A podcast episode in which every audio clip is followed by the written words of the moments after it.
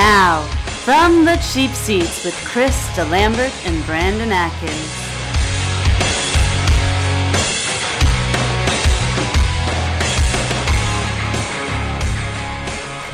Welcome to the cheap seats, everybody. I'm Chris DeLambert. Brandon Atkins is here. Trent Nichols holding it down, and DJ Schleprock on the wheels of steel.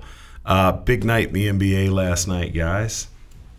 Oh yeah, it's um, up until the third quarter. It was a great game. So is the series over? oh man, you know where I stand on this. Um, I guess I'll have to change my prediction from Cleveland in five now because I just don't think the math works out on that. um, I don't think the series is over. I think a couple of things have to happen. We can cover those as we go. Um, but just the the addition of Kevin Durant, we all knew was big, but it is slap you in the face huge the difference he makes to this team. Yeah, it's interesting to hear the respect that the Cavalier players use when they talk about this team now with KD. And I have to be honest, you and I went back and forth a lot going into the playoffs as to how smooth the transition was going to be. You know, when it came to crunch time, was Durant going to be familiar enough with the offense? Were they going to feel good? And part of that was because of what we saw with Kevin Love. When he was added to that Cavalier team, you know, we assumed, well, LeBron's going to come in here and do his thing. Dude, KD, I'm almost willing to say at this point, already one year in, that's KD's Golden State team And and not Curry's. It, it is his team. It is his team, and uh, you know, for Cleveland to get back in the series, they're going to have to play tougher. Uh, LeBron James played his heart out, but I mean tougher. Like put some bodies on bodies. When the only the person who's come out and tried to punk KD, and her name is Rihanna. and she doesn't have a Cleveland uniform on. If Cle- if Rihanna is your muscle person, you're in trouble. You need to at least. I'm not saying play dirty, but you need to put a body out on Steph Curry. At least let don't let him get to the hole. Dude had a triple double. That's unacceptable. We talked about that out in the hallway. But you got to get a little tougher, and um, the, the secondary guys are out playing Cleveland secondary guys, which I didn't see coming at yeah, all. coming off the bench, definitely Golden State's bench is, you know, head and shoulders above what Cleveland's trotting out there. But you said play harder. The thing that I see, and yes, Golden State, their offense is predicated on the three ball, which means that you're going to get long rebounds coming off. At some point, Cleveland has to adjust. Golden State can't get every single loose ball, and that's what's happening. Part of it is because they're outworking Cleveland. Second, uh, you know, the other part of it is is Cleveland just doesn't seem to realize these long rebounds are going to come off. And on the offensive end, Cleveland's doing a lot of standing around watching, and whether it's Thompson or Love, there only seems to be one guy in the post when the shot goes up.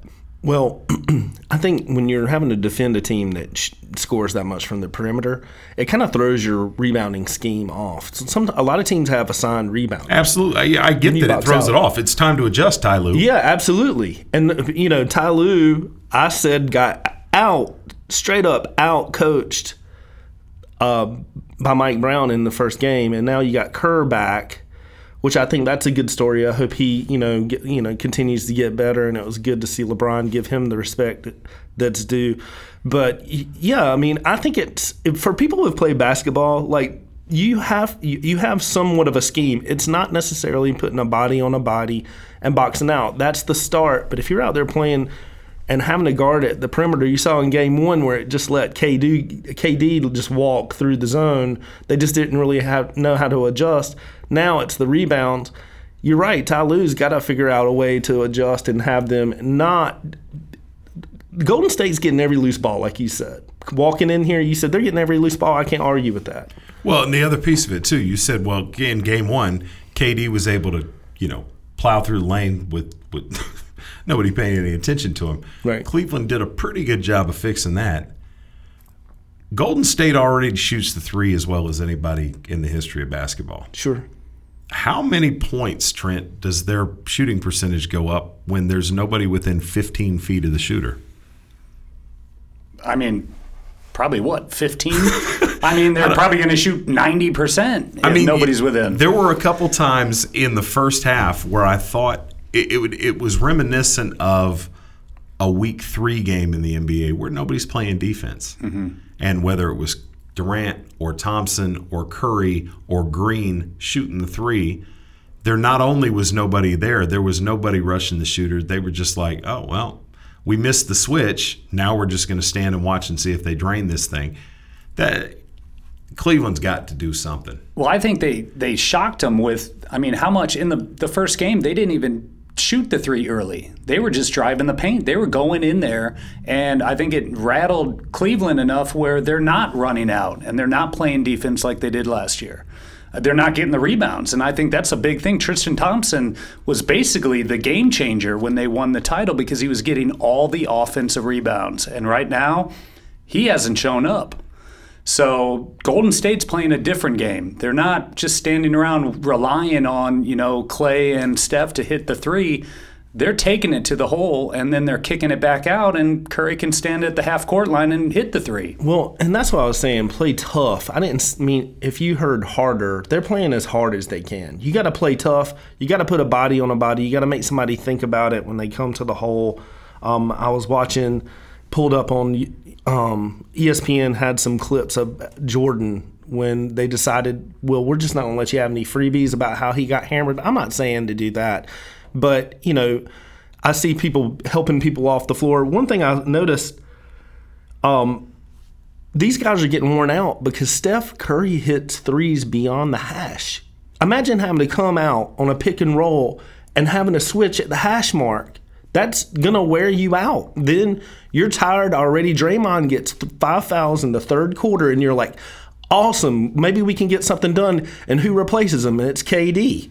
And you're just looking at each other. You're already exhausted. KD adds so much to this team. It's incredible, and I underestimated it for sure. All right, I've got one beef. I want to I want to air this out. Oh gosh. All right, we saw it in the Western Conference. James Harden sort of made it his patented move was to, you know, feel contact, toss up that doggone three, get to the line and shoot three free throws. And it was kind of ridiculous how it happened. You know, obviously he's not in shooting motion when the contact's initiated, but he was able to make it and actually where you can justify it. A couple of times now in this final series, in these first two games, Steph Curry has been coming across half court, drawn contact, and they've given the continuation as he hoists up these threes. The NBA needs to quit disrespecting their officials and treating them like they're not idiots and can't determine whether the guy was legitimately shooting or not. It's stupid, and it it it. There's nothing good about that part of the ball game right now. The continuation in the NBA is already out of out of control completely, but this takes it to a whole new level. This third free throw, you know, in the act of shooting threes, and you know you're getting fouled. Hell, even in the backcourt, and just hoisting it up and getting and getting three free throws. What do you think about Well, that? Rick? if you're talking about that, the one that happened in the first half, that was absolutely a foul. and Oh, it was a foul for sure, but it was not a shooting foul. he, it was a shooting foul. Come on, man. No, I know what you're talking about. There was one in uh, game uh, game one when Kyrie came over the pick, and I thought, man, that's iffy. He threw it up; it actually went in. This one, um, well, I mean, you kind of have to count it if he goes in, right? But Steph Curry was absolutely now the officials. Steph Curry was not going to shoot that basketball from half court. Jefferson fouled him. I remember the, The- play. Jefferson fouled Yes, him. he did. First of all, make it a real foul. Don't tic tac foul Steph Curry. Go ahead and hack his arms if you're going to foul him. But the if you look back at the play, they even sent it up to the I guess the off-site referee official. He says it's a good call. I saw it for the first time after I saw the replay. I thought it was a good call. No, their attention is on it because it's Steph Curry and he can actually he routinely hits half court shots. I've never But- seen him in the run of play shoot a running three point shot from half court. Have you, Trent? Right at the end of the half or at the end of the Yeah. quarter, he does, but he you're using what the NBA has given you. And I'm So telling, can I'm telling you that the NBA's NBA ought to change it. It's stupid. It is. Yep. It's stupid. He was shooting the ball. Um, he saw the pressure coming over. He knew Jefferson was on him, which means you know anytime you get a step on Jefferson in this series, he's going to put his arms on you. He can't guard anybody. But hold on, let me No, he can't. Well, he's 48 years old, so I no, get he can't. So he knew it was Jefferson. He was coming over, and he took one step and started to shoot just as soon as that contact was coming. And you're not in your hand, no. But I'm telling you, he was in the motion of shooting by the time the contact happened. Okay, let, let's break it down like this, though. You just said that after he felt the contact, When he he shot felt the ball. When he so when the- he was fouled, he was not currently in the act of shooting. And it would have been one thing if he was in the lane, you know, trying to get the layup, but for for you to be able to feel the contact and then throw it up, where where does it stop? I mean, do you actually have to go through and you know shoot a, a traditional jump shot, or can every time you feel contact, just throw the ball in the general vicinity of the of, of the goal and get that call? I see your point. I think that there ne- needs to be some sort of limitation on what you need to define that. I think that's the point you're trying to make. Is like define what is in the act of shooting. But as it currently stands, like Trent said, you're, you're using what the NBA gives you, and Steph just used the rules. And I didn't say he felt the contact. I said he felt the contact coming from Jefferson. They're Okay, but they- anticipating. They're anticipating That's the guy. right. If you leave your feet, they're going to jump into you and pretend like they're shooting, which is garbage. They weren't going to shoot, but the guy left his feet, so they're going to jump into you and shoot, and they're going to call get a foul. All right, you're take the saying that they're using what the NBA's given them, but here's the thing: is that's been a fluid rule. I mean, think back to when we were kids. We're all about the same age. You look back 35 years ago, you weren't going to get a call like that. Chris, was anybody guarding you at the three point line anyway? There wasn't a three point line. There wasn't a three point line. I, there was a, you know, it was a thing. But When you were my- aiming at the peach basket, there was no such thing as a three point line. All right, we'll keep we'll keep arguing about doggone stupid NBA rules and, and other things as we come back on the other side of the break. You're listening to From the Cheap Seats, taped right here in Sanford, North Carolina, right in the middle of downtown. Let's Check go. us out on Facebook at From the Cheap Seats. You can get us on Twitter at, at Cheap Seat Radio. Send us a note at cheapseatradio at gmail.com. We'd love to hear from you. Um, anything as we go into the break, guys? No, I'm just ready to talk more basketball. Let's go. I'm feeling baseball, dog. Oh, There's some big things going on in baseball. A few records falling, but basketball. You know what? If Golden State sniffs three wins, they're not going to lose. Don't go anywhere. We'll be right back. You grew up knowing you could do anything. As a soldier in the U.S. Army, you'll test your limits and feel the pride of doing things you never thought possible. With guaranteed training in one of more than 150 career fields, up to $40,000 cash enlistment bonus, you'll earn a steady paycheck, get money for college, and gain valuable experience while you learn how to be a valued team leader. To find out more, call your local Army recruiter or visit us at goarmy.com. There's strong, and then there's Army strong. The V Foundation and board member Robin Roberts are dedicated to declaring victory over cancer by funding cutting edge research. Jim Valvano's greatest legacy is the V Foundation. You can help join the fight, give the gift of time. We need passion, we need teamwork and momentum. The time to act is now. There's not a moment to lose. Every dollar counts, every day counts. To find out how you can join us to defeat cancer, please visit jimmyv.org. My name is Bobby. I'm a veteran and lost my leg to a roadside bomb. My victory was going from a wheelchair to becoming a weightlifting champion. I'm Sam. I'm a veteran. My victory was finding a career that I could be proud of. At DAV, we're on a mission, helping veterans of all generations get the benefits they've earned. I'm Cece. My victory was finishing my education. When America's veterans win, we all win. Help us support more victories for veterans. Go to DAV.org.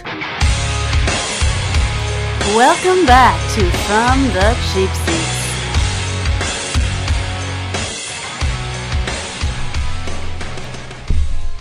All right, guys, we're talking a little bit of NBA right now. Um, I feel like this is a, I don't know, an obituary for the Cleveland Cavaliers. Um, I know they came back from 3 1 down last year. I know they were down 2 0. They get to go back to Ohio. But really, I was getting texts all through the game last night from friends of mine all across the country who all said sort of the same thing. This is over. This is over. Now, I want to I want to look at first of all, anybody have any idea why LeBron didn't go to the podium last night and gathered, you know, that mass of reporters in the in the locker room? I don't know if any of you guys stayed up after the ball game. So what happened was the scheduling of it. I guess Yep. it started in Boston where he was waiting to be uh, to go to the podium, and a fan was harassing him, and he got into a little confrontation. So he doesn't like the scheduling of it. So he decided he would just, if they wanted to talk, come to the locker room. Oh, very interesting. you Thanks d- for clearing that up. well, up. you don't make the king wait. Basically, is what the deal, the deal is. Look, I get that. Here's some of what LeBron had to say after last night's debacle. Uh, we had a couple miscues defensively, and they uh, they made us pay for it. Well, I don't know. I mean, I mean, I don't want to kind of get into the what we need to do better right now. It's, the game is too fresh, but so you know, we're gonna go home and uh, watch the film, see ways we can be better, um, do things. Uh, I don't want to say differently because you work so hard to, to this point to get to this point, but you know, maybe make a couple changes to see if we can you know be a lot better defensively and offensively. Thought for the most part, you know, with the game plan that we had, we tried to execute it as close as possible. We was much more physical physical today than we was uh, you know in game one. And we forced them to 20 turnovers, and you know, they still, uh, you know, you know, uh, beat us pretty good. So, you know, we got to be much better too.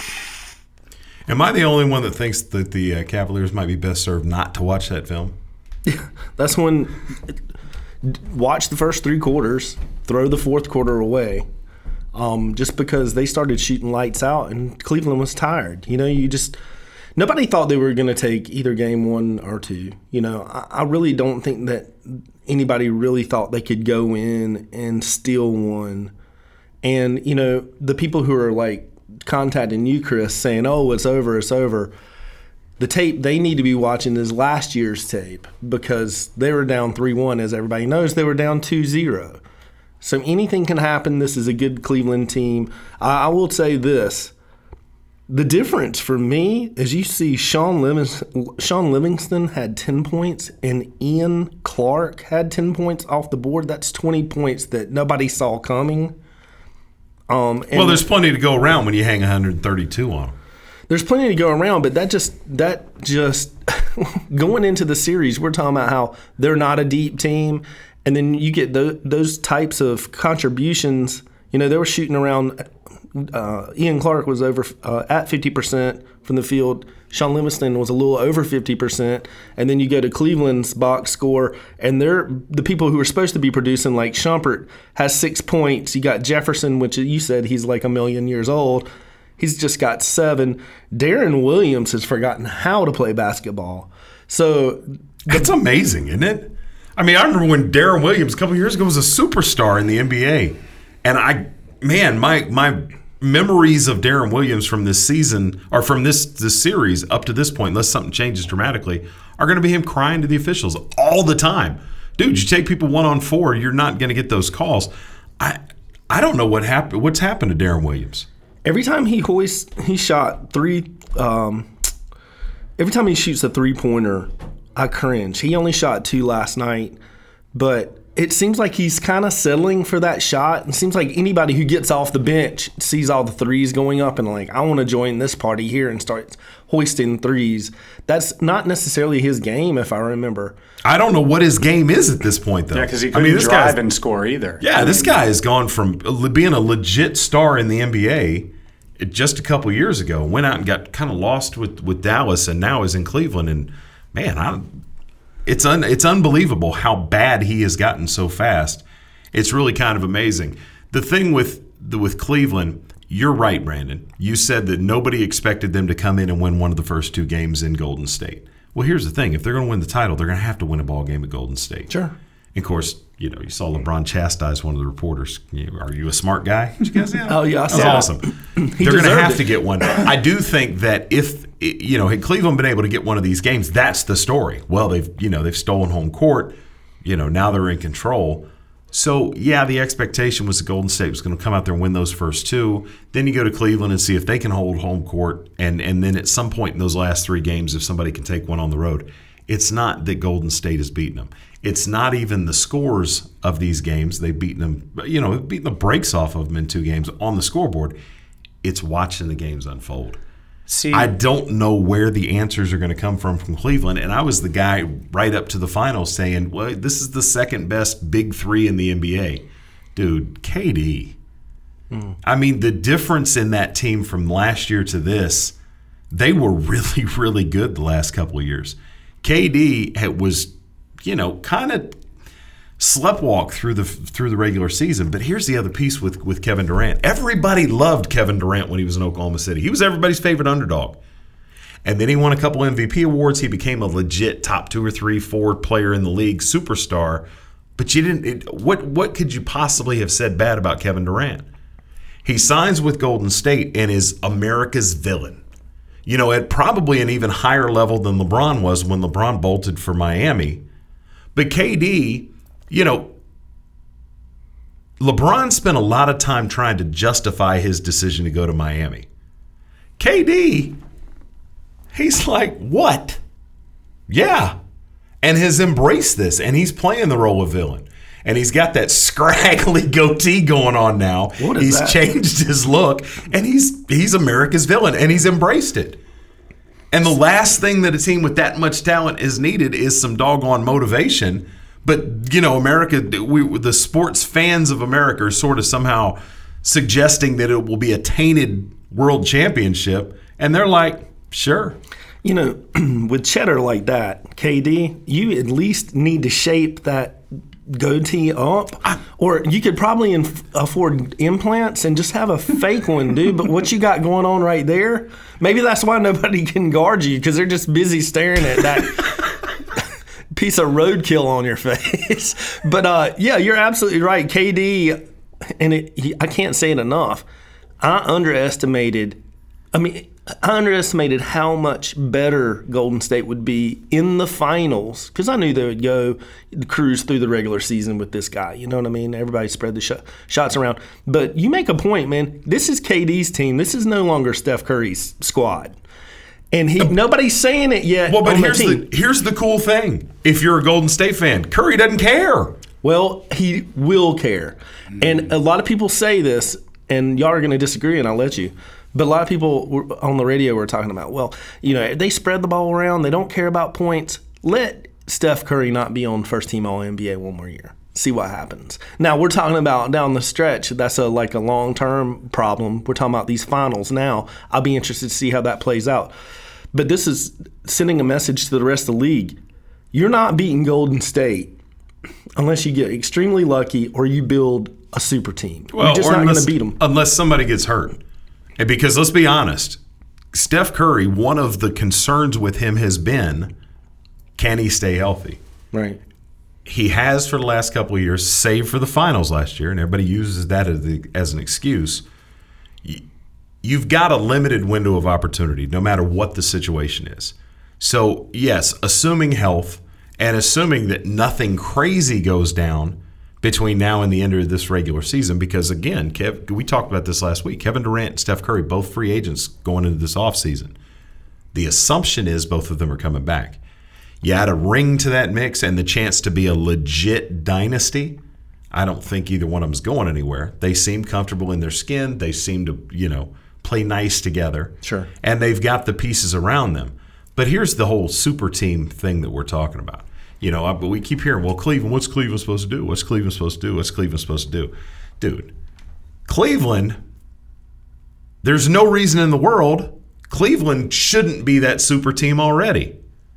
Let's think back. Let's do a little history. What year did LeBron leave Cleveland?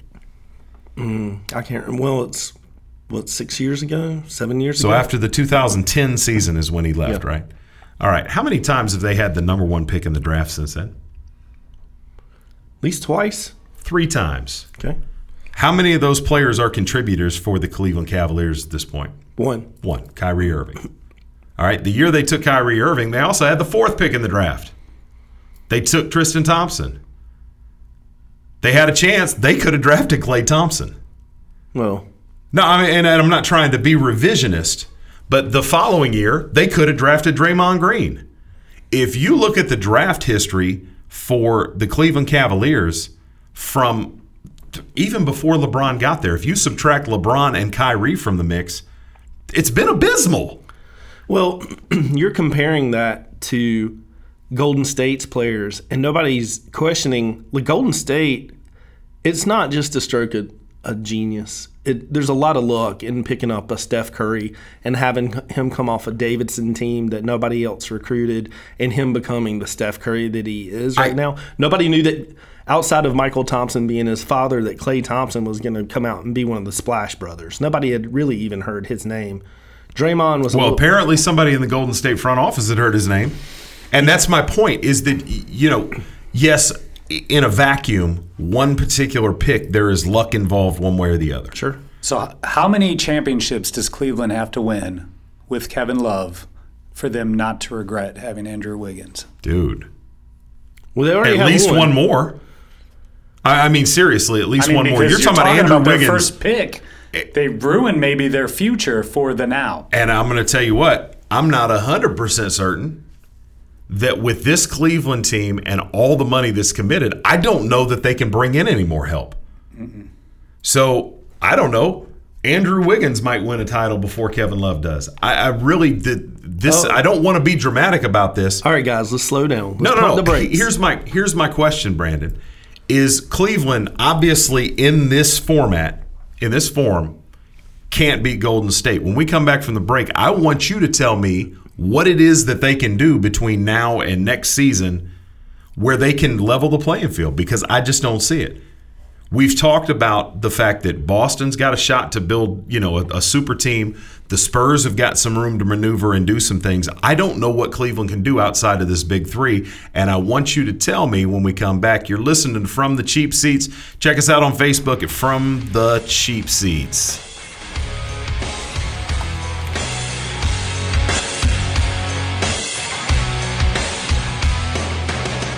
You're listening to Chris DeLambert and Brandon Atkins. You might not love your seats, but you'll love the show.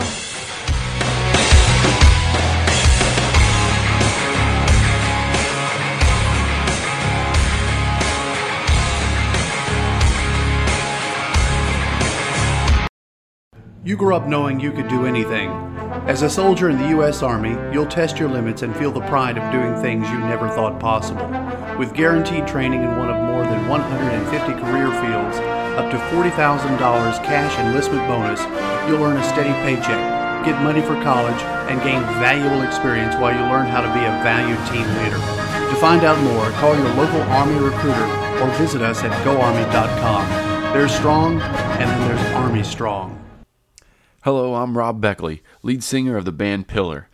I served in the Army Reserve for eight years, and it taught me lessons in teamwork, leadership, and organizational skills that I still use today. Serving part time in the Army Reserve also offers skill training, money for college, and bonuses up to $20,000. So if you're up to the challenge, talk to your local Army Reserve recruiter today or check us out online at goarmyreserve.com. You too can be Army strong in the Army Reserve. My name is Bobby. I'm a veteran and lost my leg to a roadside bomb. My victory was going from a wheelchair to becoming a weightlifting champion. I'm Sam. I'm a veteran. My victory was finding a career that I could be proud of. At DAV, we're on a mission, helping veterans of all generations get the benefits they've earned. I'm Cece. My victory was finishing my education. When America's veterans win, we all win. Help us support more victories for veterans. Go to DAV.org.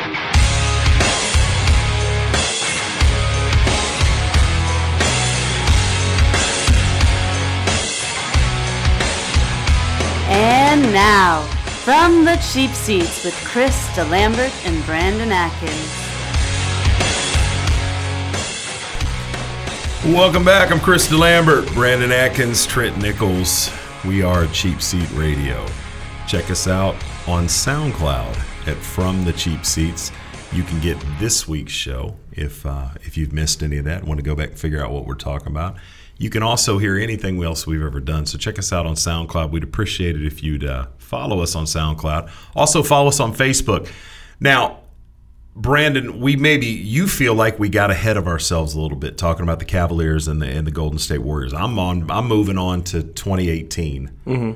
trying to figure out what Cleveland can do to sort of reload and and become a better opponent for Golden State.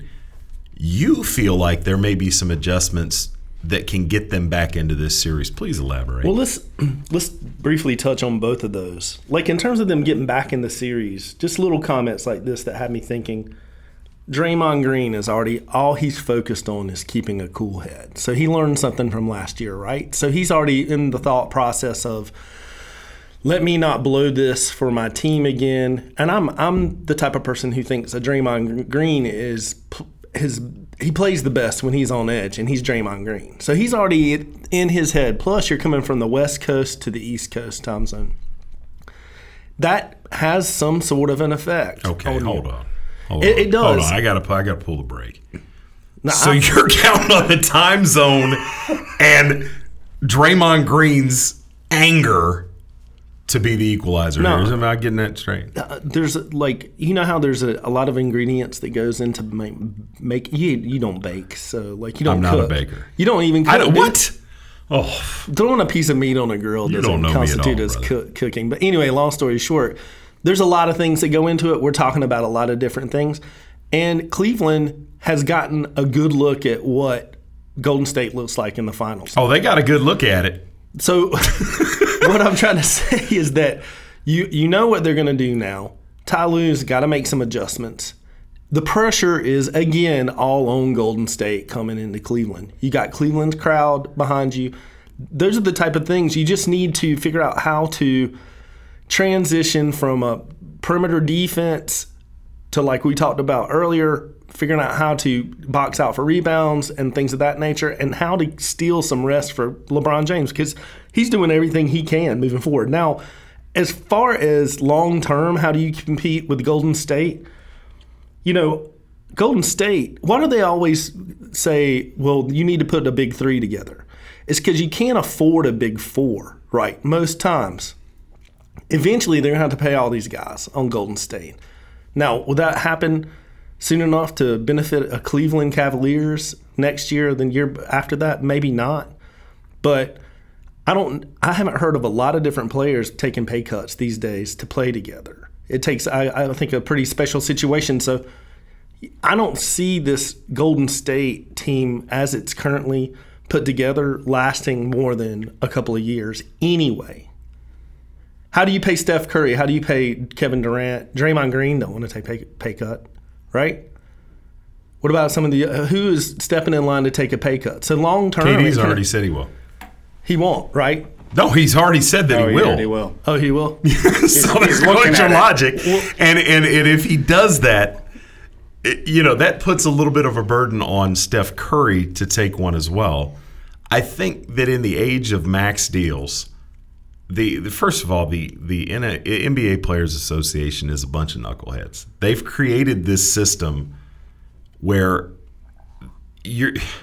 I guess they were seeking parity, but the, the way the max deals are structured and then all the different allowances for the bird rules and, and, and all the rest of that stuff, it's really a wacky system. But you said it. In most cases, you can't afford more than a big three. In a lot of cases, you can't really afford more than the big two. You know, two max deals. Now, at this point, with this ridiculous contract that they've gotten from ESPN, did you see that? A $1.4 billion from ESPN to run NBA basketball, which is already oversaturated. We've That's- got more NBA during the regular season than anybody wants to watch. That's why they fired all these people. Well, it is. I mean, you got 1.4 billion dollars to broadcast NBA games through the regular season, dude. Nobody's watching it. The Players Association should have somebody making the league minimum. Like an example, Chris Paul is basically the head of the Players Association, and he's a free agent. And it just so happens that all the rules he helped work is helping him out this following season. You know, the league minimum guys might want to have a say in that because I'm pretty sure Chris Paul's not staying up late worrying about Chris DeLambert getting the league minimum to play uh, in the NBA. But um, I'll take the league minimum to play in the NBA What- or do yeah, anything is it? else. I'll go dig ditches for the NBA league minimum, whatever you want. I'm good with that. No, I'm just saying, long term, Golden State's most likely not going to stay together, and that will fix that situation. You won't have the super team three or four years from now. Okay, I do think it's safe to say that Steph Curry and Kevin Durant are going to be there long term. Now, Golden State, yes, can they keep? Does that mean you know what's it mean for Thompson and for Draymond Green and for you know bench pieces that they have coming off? But here's the other piece of that too: is people complain, well, look at what they've got on the bench. They've you know Iguodala's on there.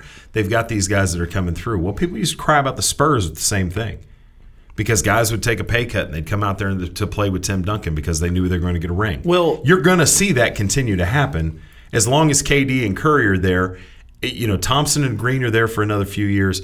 We'll see what happens when those guys come up because somebody's going to step to the plate and say, "Well, we'll give Klay Thompson a, a max deal." They'll well, rue K- the day they did it, but they'll do it. If KD does in fact keep his keep his word and doesn't take uh, or takes a pay cut, you're talking about the Spurs. Tim Duncan, you and I were talking about the top, the best players when we are having the Michael Jordan LeBron debate.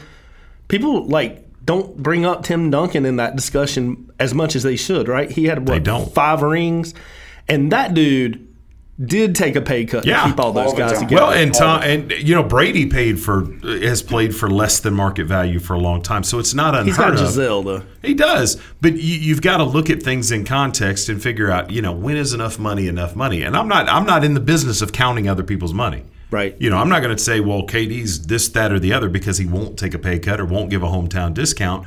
But there's a certain level of comfort that's already been achieved there. He's got his cheddar. So, you know, at this point, when you're talking about Kevin Durant, let, let's consider for a second. All right.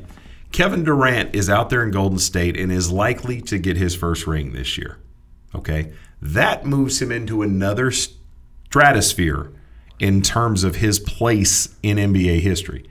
Kevin Durant, if he never played another game of NBA basketball after this season, would probably be a Hall of Famer. Is that fair to say? Mm-hmm. Okay. So now you're starting to have the conversation. You know, where does he fit? Is he a top 15 player all time? Is he a top 10 player all time? Let that cat run off two or three more doggone world championships in Golden State.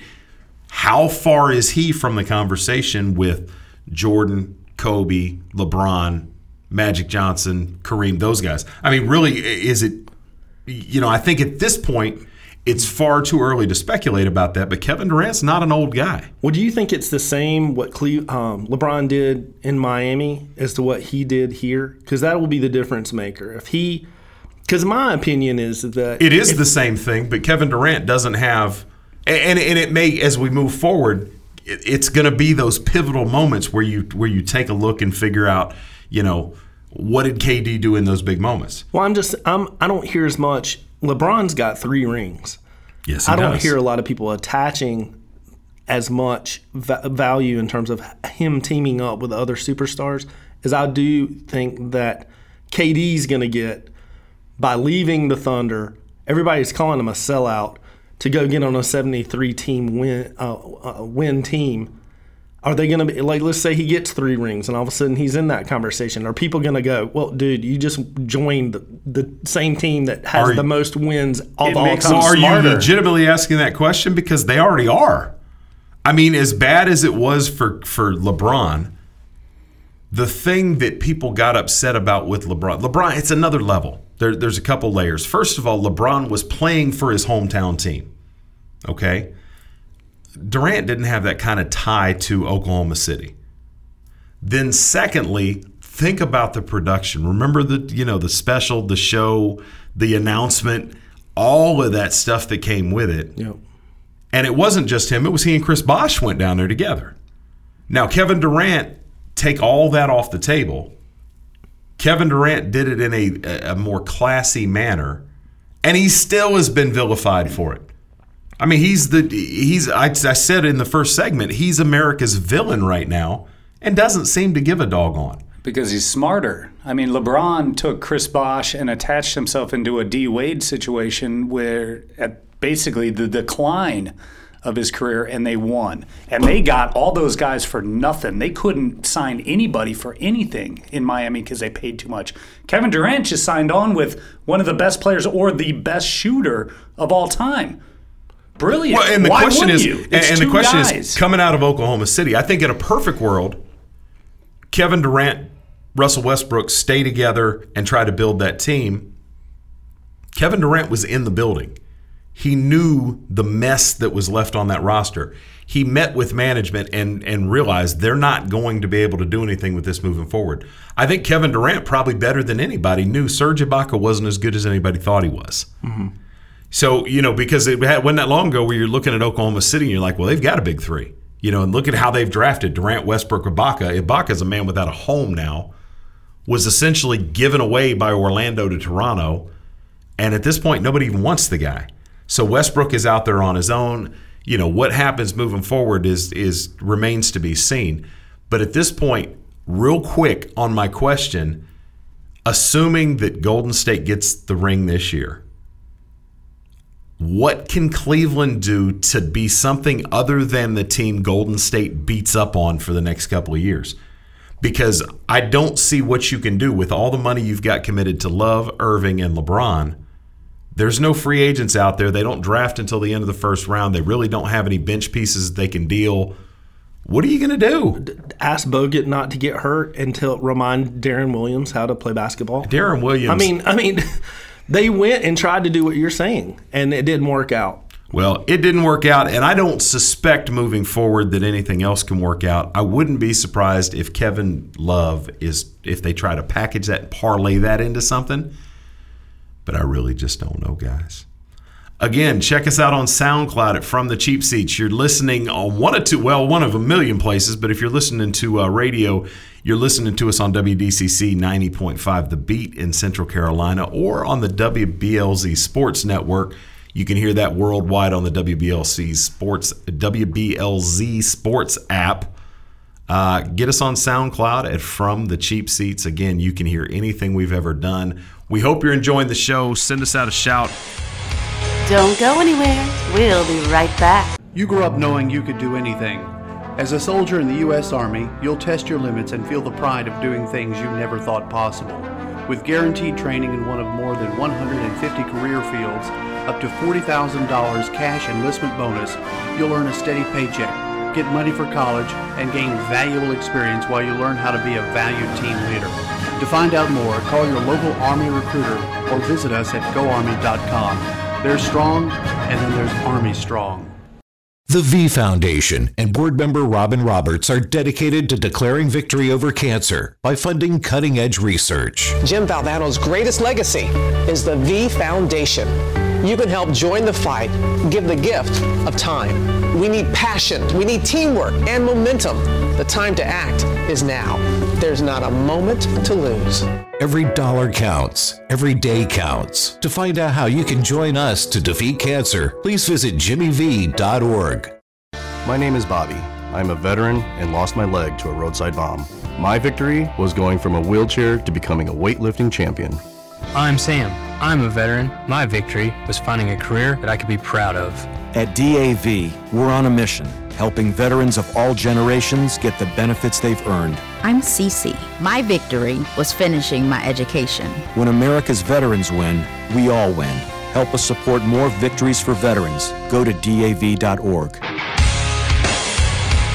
Welcome back to From the Cheap Seats.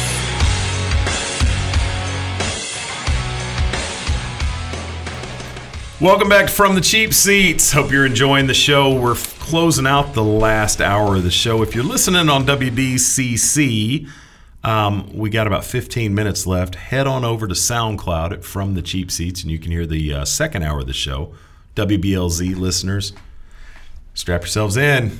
It's going to be a hot second hour. Well, I'll tell you what. Um, off the air, Mr. DeLambert here and DJ Schleprock, Chris, uh, Tim Kopus. We had a moment, didn't we? Y'all had a moment, and Tim just is like, "All right, you mess with me, I'll just go ahead and put you right on. I'll go ahead and go live on you and not even tell you about it." Yeah, and he's over there giggling like a schoolgirl about it too. I'm glad I can be your source of amusement. Thanks, guys. Stop making him mad, Chris. Please. All right, we've been talking round and round and round about the NBA for the last 45 minutes. And, you know, the way the salary cap works in the NBA, it, dude, you need a PhD to figure it out. But the bottom line is it's very difficult to put together these super teams because it's all just a it's a it's an operation in creative mathematics. And you've got the same thing in the NFL because those are those are two leagues that have hard salary caps. Baseball's a little bit different. But let me tell you something. the NFL is where everybody gets excited about free agency, right? Let me tell you why, if you've got a child that is athletically inclined, if you've got a little boy and you're trying to figure out what he should do in terms of playing a sport, baseball's the way to go. Baseball contracts are forever. And these guys, when you see an NFL contract, So are baseball games. Shut they up. last forever. Oh, this is going to be a rough half it's hour gonna. so for you. it's it? gonna go go. Here's the thing. NFL, we hear about, you know, so and so signed $23 million signing bonus, yada, yada, yada. After that in the NFL, the chances of somebody actually finishing a contract seem to be, you know, smaller and smaller and smaller as the years go by and the longer the contracts get. Baseball contracts are legitimately forever. You're going to collect every nickel that you sign for, whether you finish with that team or not. And a guy whose contract has been looked at and scrutinized incessantly over the last couple years is Albert Pujols. Now, this past weekend, Albert Pujols joined an elite club. This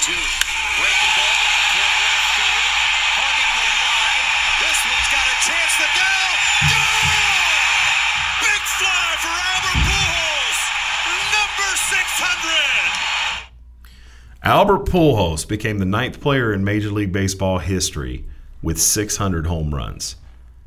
I'm going to tell you what, Brandon, you can take a nap. Trent Nileham. I'm already taking a nap. I'm going to tell you what, Trent. I am a lifelong Cincinnati Reds fan. I liked it a whole lot better when the St. Louis Cardinals were in the NL East and the Reds were in the NL West, which was always kind of goofy since Cincinnati's farther to the east and mm-hmm. vice versa, but whatever. I spent years watching Albert Pujols torture Cincinnati Reds pitching, and his tenure with the St. Louis Cardinals set him up maybe as the best right-handed hitter in the history of baseball. There's an argument that can be made for that. I think that in this day and age of hot takes and hyperbole, sometimes we as a sports community, we look right past real greatness that's staring us in the face. And Albert Pujols, as much as I hate the Cardinals, I hate him for being a Cardinal and, and the world championships they won while he was there. Albert Pujols is legitimately top shelf, one of the top 10 offensive baseball players in history and we don't seem to be we don't seem to care. We're missing it. What's going on? You know, I think the biggest problem is that he is on the Anaheim, Los Angeles Anaheim Angels. You mean the California Angels? Where, where, wherever he The is. California Angels of Los Angeles, Anaheim. That's the stupidest thing. I, I don't even get it. I, I mean, so they have also probably the best player in baseball right now, Mike Trout, and people don't even know what he looks like. I mean, if you want to go and hide, go sign with Anaheim and play in California. Now, if he would have been on the Red Sox right now, oh God. I think things would have been different. But he went where they took him, gave him a huge contract, and he hasn't performed that well. Well, let's let's let's talk about it. First of all, let's let's look at this in context. Okay, there are only, like I said, nine players that have 600 home runs now that Albert Pujols has joined that club. Albert Pujols, 37 years old. Mm-hmm. Of those nine players, that baseball elite, and just real quickly, Barry Bonds, Hank Aaron, Babe Ruth, Alex Rodriguez, Willie Mays, Ken Griffey Jr., Jim Thome, Sammy Sosa, Albert Pujols. All right. Of those nine guys, only three of those guys have 3,000 hits. So you're talking about the most exclusive of exclusive clubs when you're talking about 3,000 hits, 600 home runs. Albert Pujols probably won't get to 3,000 this year, but will most definitely, barring you know a catastrophic injury, get to 3,000 next year. So it's safe to assume right now, and, and you don't want to get too far ahead of yourself with baseball because guys can fall off the face of the planet.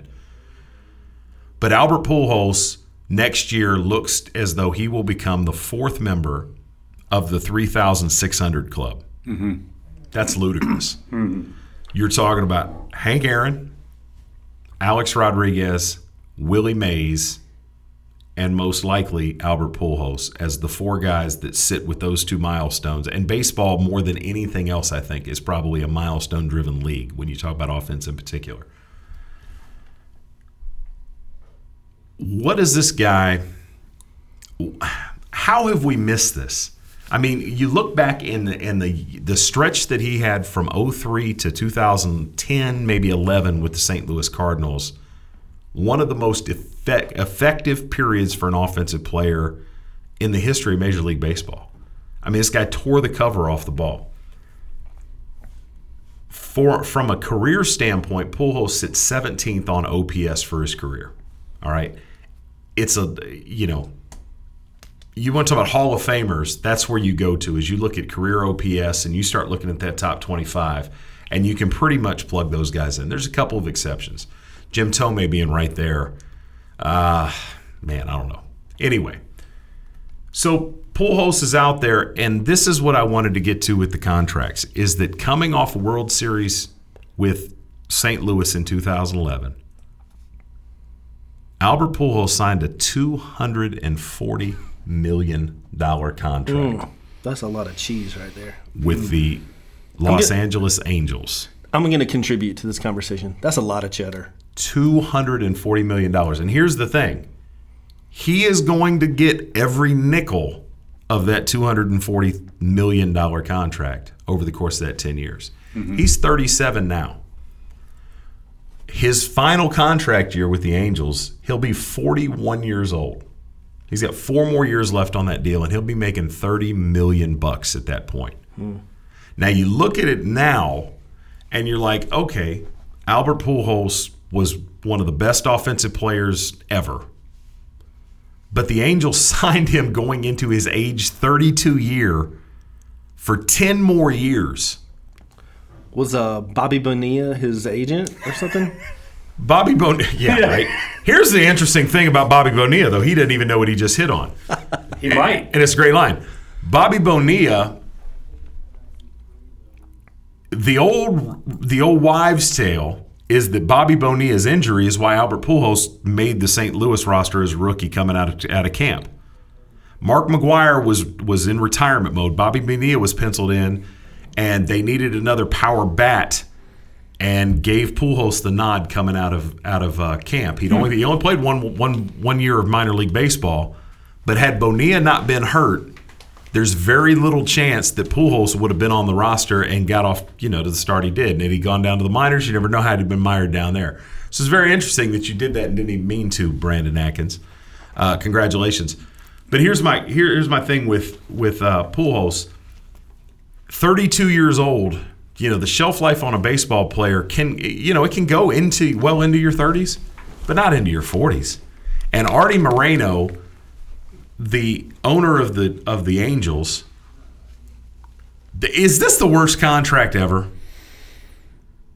because uh, Pujols has never approached, not even close, being the player that he was in St. Louis, and I don't think anybody else in baseball thought, yeah, Pujols is going to continue to be this nightmare Not for the next years. five, six, ten years Yeah. and signed him to this big fat deal. And if a team was going to be loyal to him, it would have been understandable if St. Louis had ponied it up and said, you know what, sort of for services rendered, you know, loyal, we want to see you retire in, in, in a St. Louis Cardinals jersey. Had they stepped up and been the team to give him all that cheese, it would have been one thing.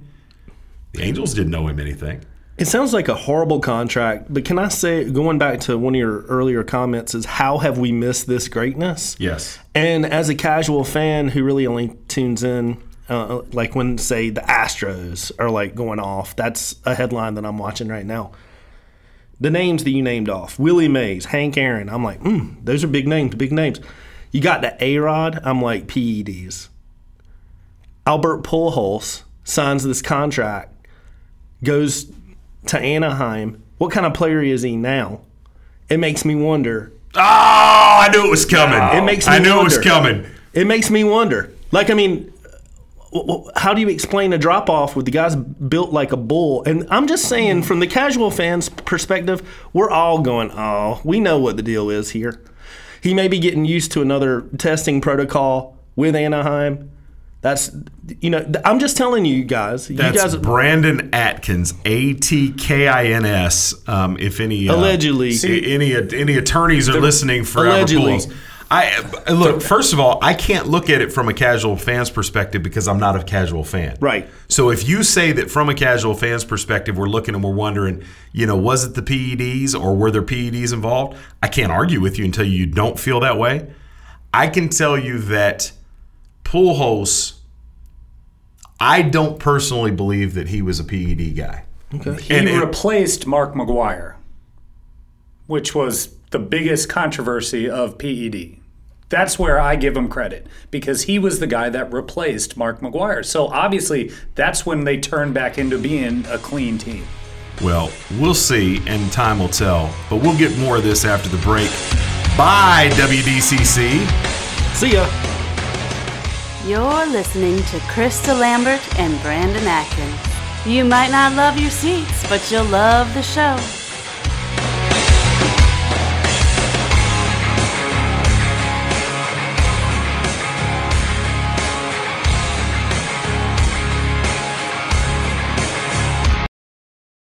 You grew up knowing you could do anything. As a soldier in the U.S. Army, you'll test your limits and feel the pride of doing things you never thought possible.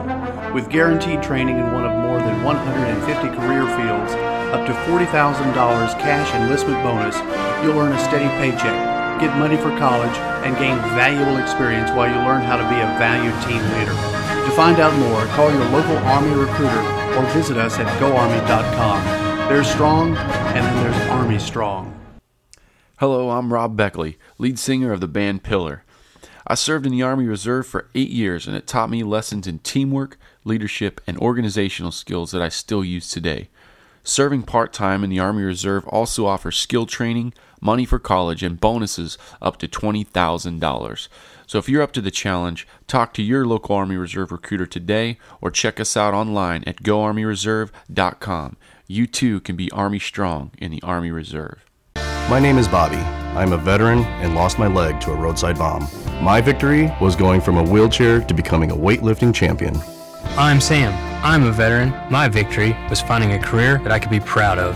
At DAV, we're on a mission, helping veterans of all generations get the benefits they've earned. I'm Cece. My victory was finishing my education. When America's veterans win, we all win. Help us support more victories for veterans. Go to DAV.org.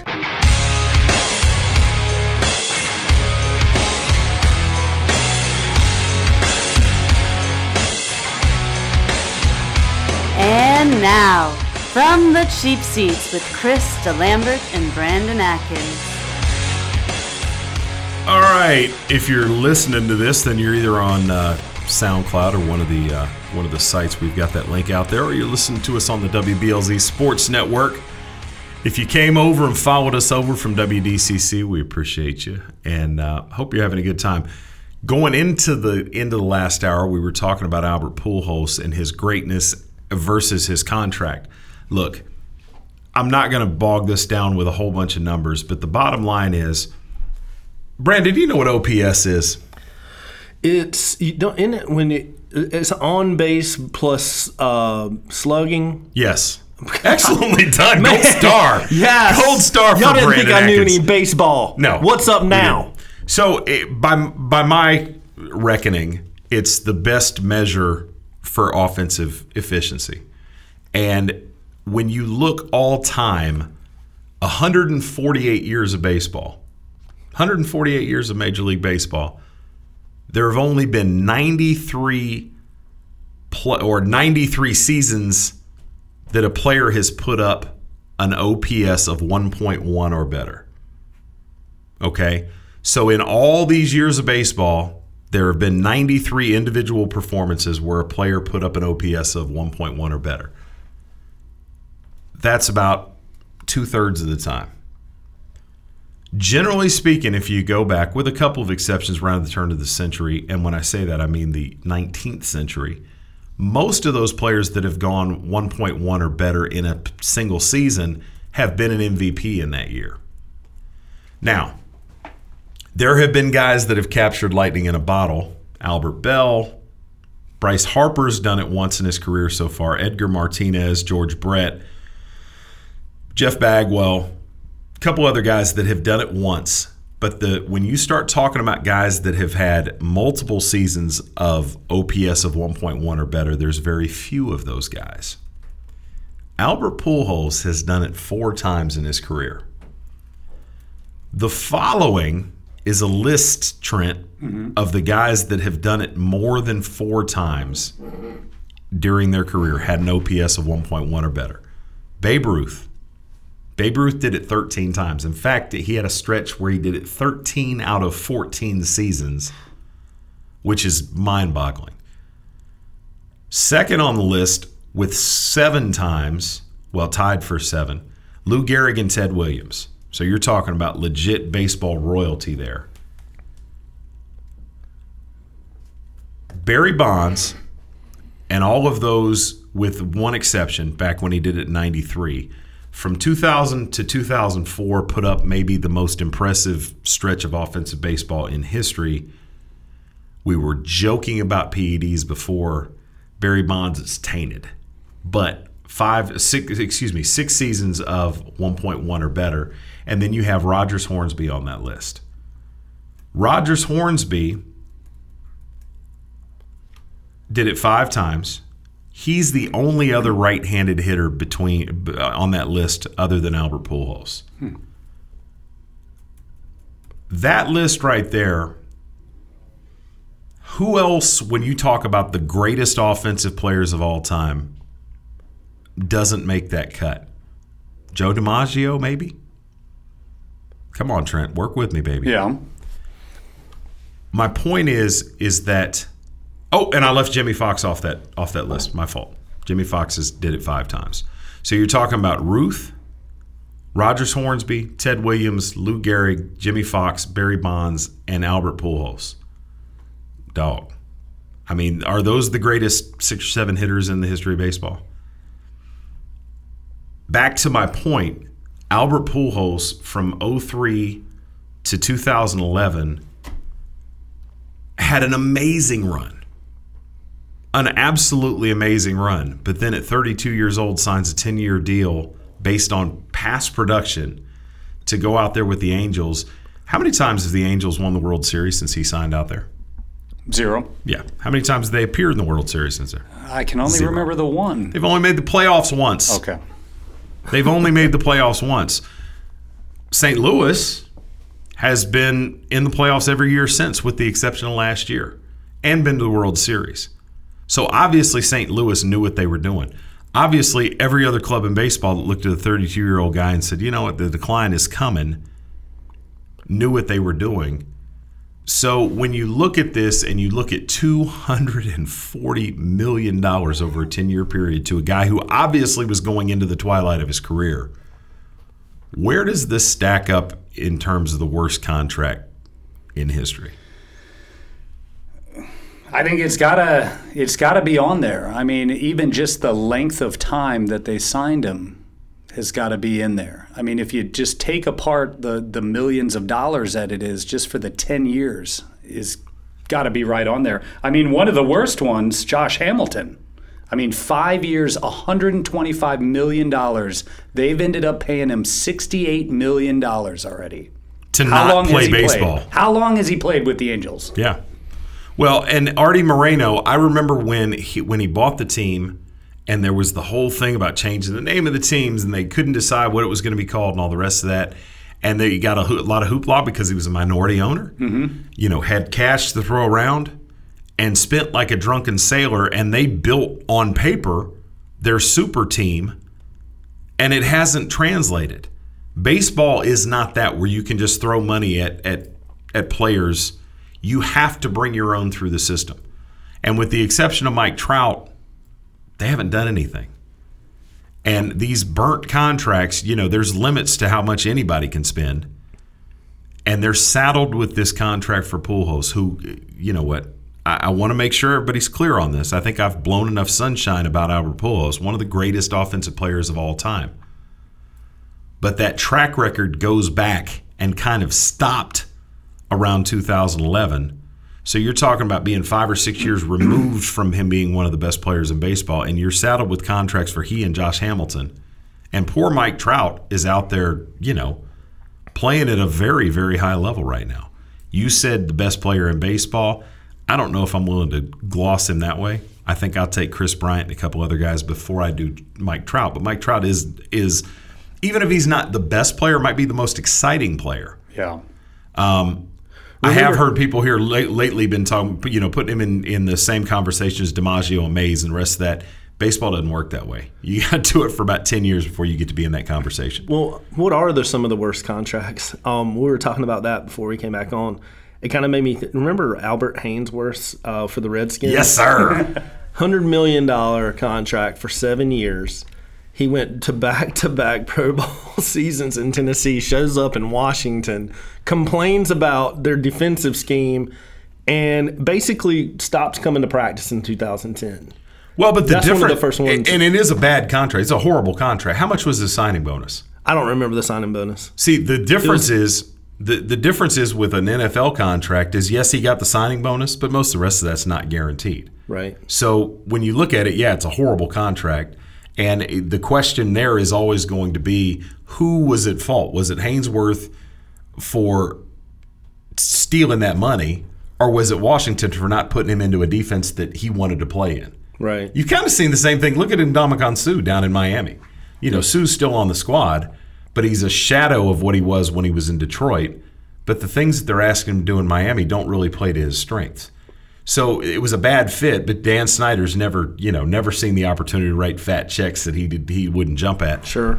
My question is, you know, when you look at that like Albert Haynesworth and you're getting paid over the course of years, or Bobby Bonilla, you know, that's one of your favorite contracts of all time, Mhm. being a Mets fan, Trent. You know, Bobby Bonilla signed a contract that paid him an annuity of 1.5 million. Was it 15 years? 15. 15 years. So for the last 15 years, and we believe this is the last year that he was able to collect that annuity payment, Bobby Bonilla's still been getting paid for the for the New York Mets. Now it's funnier than it is impactful because 1.5 million a year to an organization as big as the, the New York Mets at this point, you know the the relative value to them of that 1.5 million is not a big deal. Of course, Bobby Bonilla has a party every year when that check comes.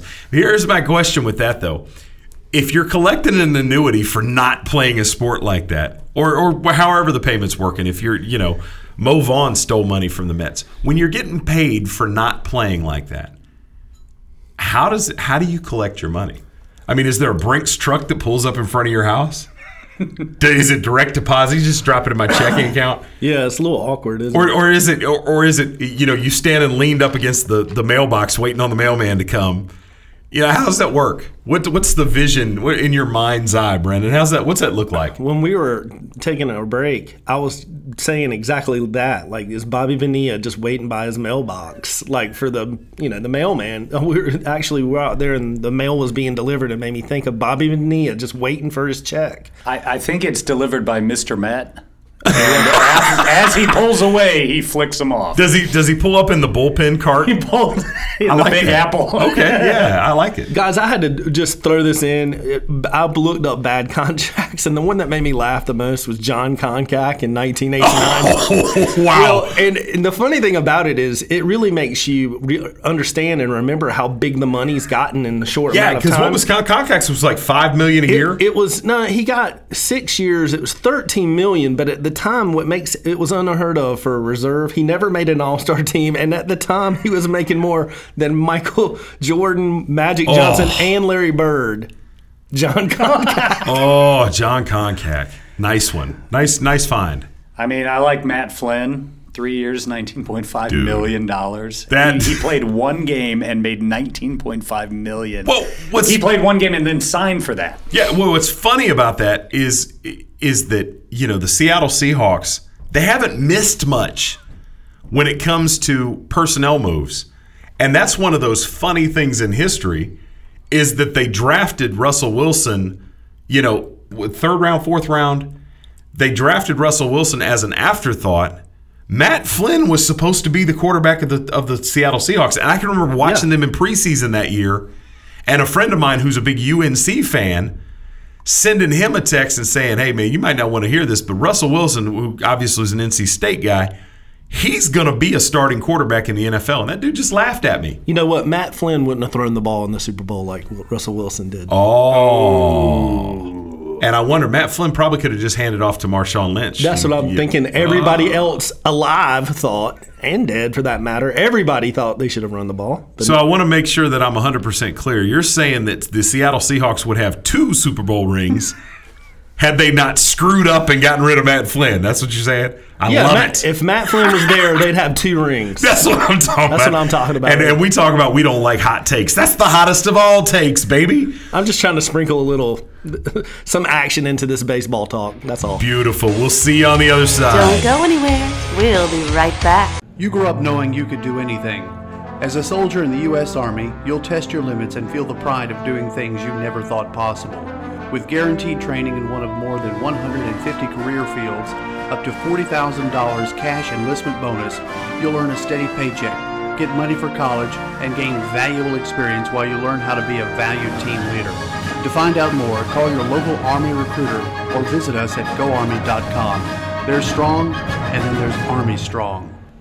The V Foundation and board member Robin Roberts are dedicated to declaring victory over cancer by funding cutting edge research. Jim Valvano's greatest legacy is the V Foundation. You can help join the fight, give the gift of time. We need passion, we need teamwork and momentum. The time to act is now. There's not a moment to lose. Every dollar counts, every day counts. To find out how you can join us to defeat cancer, please visit jimmyv.org. My name is Bobby. I'm a veteran and lost my leg to a roadside bomb. My victory was going from a wheelchair to becoming a weightlifting champion. I'm Sam. I'm a veteran. My victory was finding a career that I could be proud of. At DAV, we're on a mission, helping veterans of all generations get the benefits they've earned. I'm Cece. My victory was finishing my education. When America's veterans win, we all win. Help us support more victories for veterans. Go to DAV.org. Welcome back to From the Cheap Seats.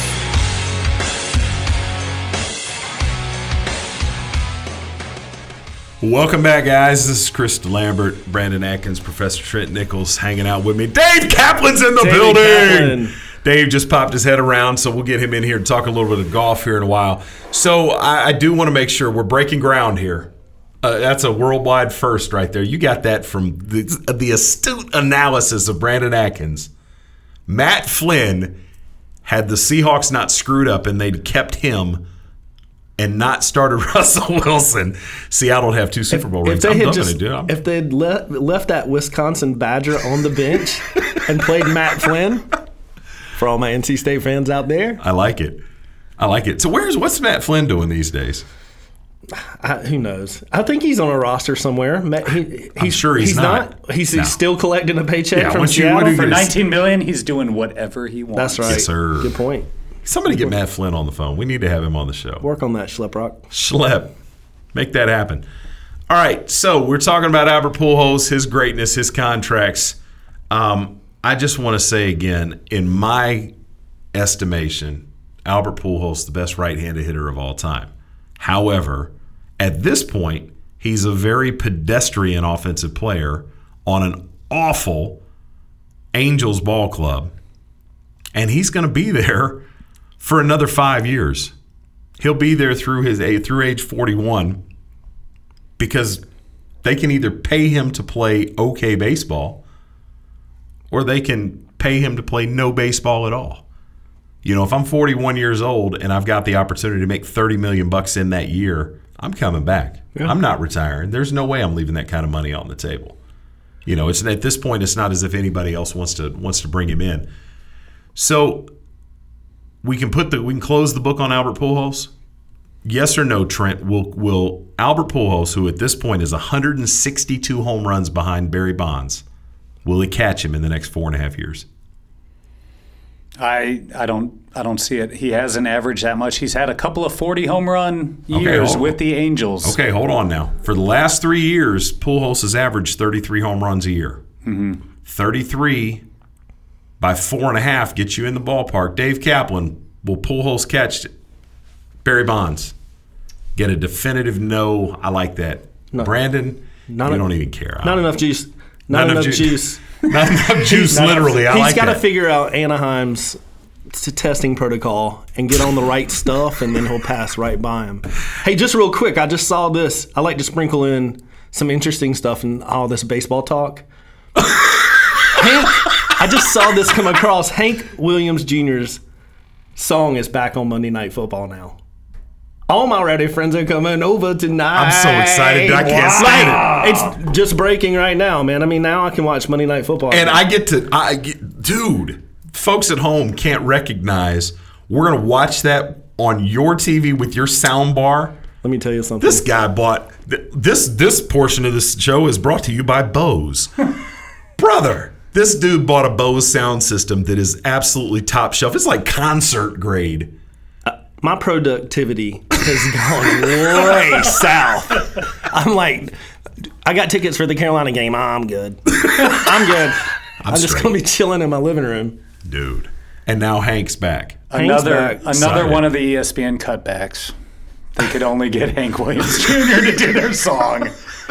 No, no, no, no. Are you sure it's not Hank the Third? Oh. Because you know they are strapped for Well, cash I- right now. I think the song's coming back. I don't think they're actually inviting Hank. oh my god. The song's coming back. I think they ought to have it covered. That seems to be the thing with movies and TV right now. Every time I see a trailer, I saw I saw a trailer for a movie the other night, and it, it was the Go Go's. We got the beat. What? Come on, man. That wasn't cool 40 years ago. What are you doing? You're right. They should have somebody new. It's kind of like the KFC commercial where they have different people playing the Colonel. my wife, my wife looked at me last night. Is that Rob Lowe? yeah, yeah, it is. That is hilarious um, marketing there. But yeah, you just have somebody new come on and cover the song. So That's who's the like cover? Who's covering him? Tim Hare. I don't think it's a McGraw. I don't think it's a McGraw song. It, well, I mean, this, you know, degrees of separation, bro. You're good.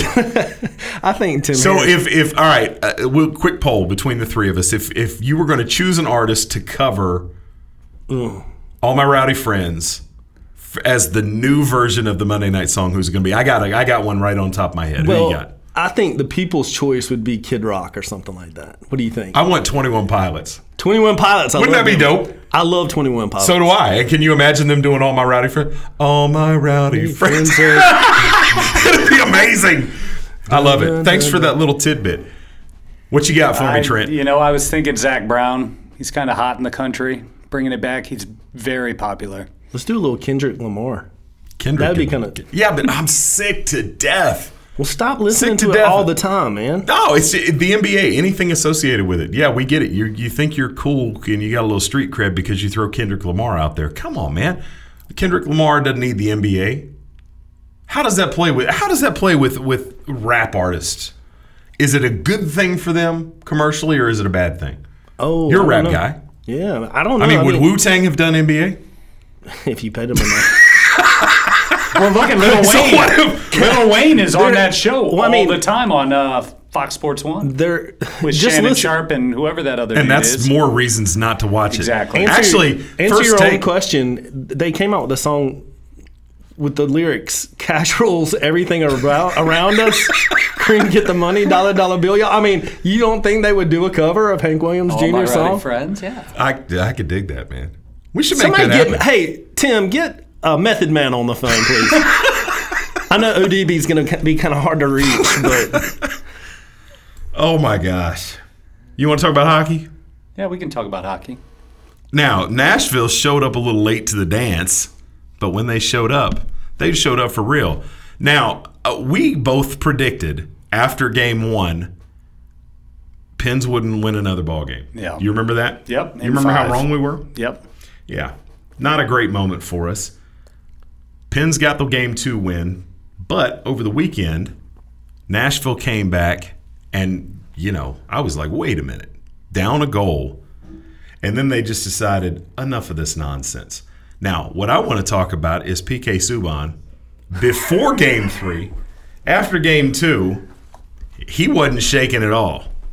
Um, well, we're not looking at anybody. We're looking at ourselves, you know. And right away, the focus shifts to we don't lose at our building. So we're going back home. We're going to win the next game, and then we'll see what happens from there. Pulling a Joe Namath there. We're just going to go win that next game, and uh, we'll go from there. So, and he wants to keep talking about Subban American wasn't Leagues. done. yeah, he's got more to say. Somebody asked the same question. He had to answer it. Yeah. Uh, they should have heard him the first time because he said, We don't lose in our building. We're going to go back. We're going to win game three. They went down a goal and then they lost their minds. And here's the thing I don't want to belabor it. I still think Nashville wins this thing now in Mhm. 6 Mm-hmm. Who knows? I mean, the Pens have got the experience, they've been there before, but Nashville, when they're playing at, at, at a top gear, they can't be beaten by the Pens. I don't think the Pens can muster enough offense. But here's my point a lot of credit is being attributed to the Nashville fans and the the atmosphere in that arena when they came back there. And if you watched, did you watch any of it on TV? I did. I watched game three. It was Fever I mean, game two. pitch. Fever pitch. And I was listening to columnists who travel across the the country, and they're like, never seen anything like it before. There's a lesson in this for all of the sports leagues that are out there, especially the ones that are trying to break through. Major League Soccer, they're going through expansion. They've been expanding every couple of years, dropping new teams in there. And where have these expansion franchises gone by and large? We added a New York team, right? We keep going back to these major markets. If you look at the MLS, for the most part, it's the same cities that already have Major League Baseball, NBA, and in some cases, and the NFL. If you're trying as a, as a periphery sport to get a foothold, why are you going to put a second team in New York and compete with two NFL franchises, two doggone um, NBA franchises? You're competing with two MLB franchises And two hockey. and two hockey teams.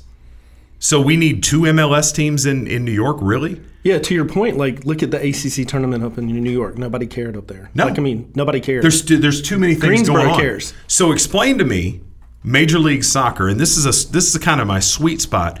Major League Soccer keeps expanding, and they keep making these announcements, and they're going to these markets that are already dominated by a particular team. Nashville's only split into two ways, and there's sports that don't compete with one another: mm-hmm. football and hockey. And you can't have a Super Bowl in Nashville. Well, there's not a hasn't been a Super Bowl in Nashville. Should be. That'd be a lot of fun. that would And I'd be. I'll there be there. on. I'll be there. But but here's the thing: is why is there not an MLS franchise in San Antonio? Why is there not one in El Paso? Why is nobody looking at Oklahoma City? These markets are big enough to support. You look at Raleigh. Raleigh's the only game in town is the doggone Hurricanes. Why did we keep repeating ourselves and doing the same dumb things instead of maximizing and going into these secondary markets where soccer or hockey would be the premium product there?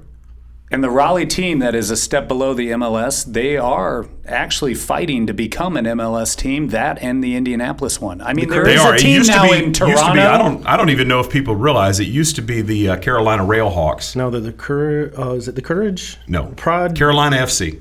Oh, okay. They took and s- jacked from. Well, and the Hurricanes, like I remember when they on their Stanley Cup win run, I went to Game Seven when Buffalo was in town. It was bananas, It looked it? just like mm-hmm. Nashville. And that's the thing is that like you galvanize a community, and it's a it's a two two tiered thing here. First of all, you know, be the only game in town. Two, be good at it because the Hurricanes, circa you know seven or eight, ten years ago, is a different animal from what it is today. But the ownership screwed it up. Yeah. And I'll say one thing you were talking about what Cleveland can do. If I was Ty Lue, I'd have if watching them tape, I'd have them watch tape of this game three right here because not only did they beat them skill wise, but they out toughed them. Look at Subban roll up on Sidney Crosby after the game was yep. over, bumps him. I'd have every single one of those Cavaliers watch that them tape. get off the ice. That's, That's what right. he was saying to him. But two things: when they moved to Nashville, the owner was so smart. They had people in the stands explaining the game so these fans can buy in. Tell anybody in Nashville that the NHL is the fourth most most popular sport. I, I got you. And I spend know, a lot of time in Nashville. It's one of my favorite cities. And again, you know, NHL, NFL, they don't compete with each other on the calendar. And you've got, you know, millions of people in that metro area. That's where these sports, the MLS and the NHL in particular, need to take a look. We'll be back on the other side of the break. You're listening to From the Cheap Seats on the WBLZ Sports Network. Man, I want some catfish. You're listening to Chris DeLambert and Brandon Atkins. You might not love your seats, but you'll love the show.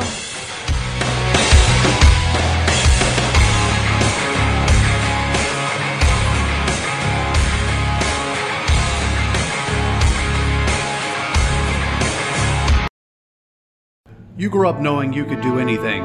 As a soldier in the U.S. Army, you'll test your limits and feel the pride of doing things you never thought possible.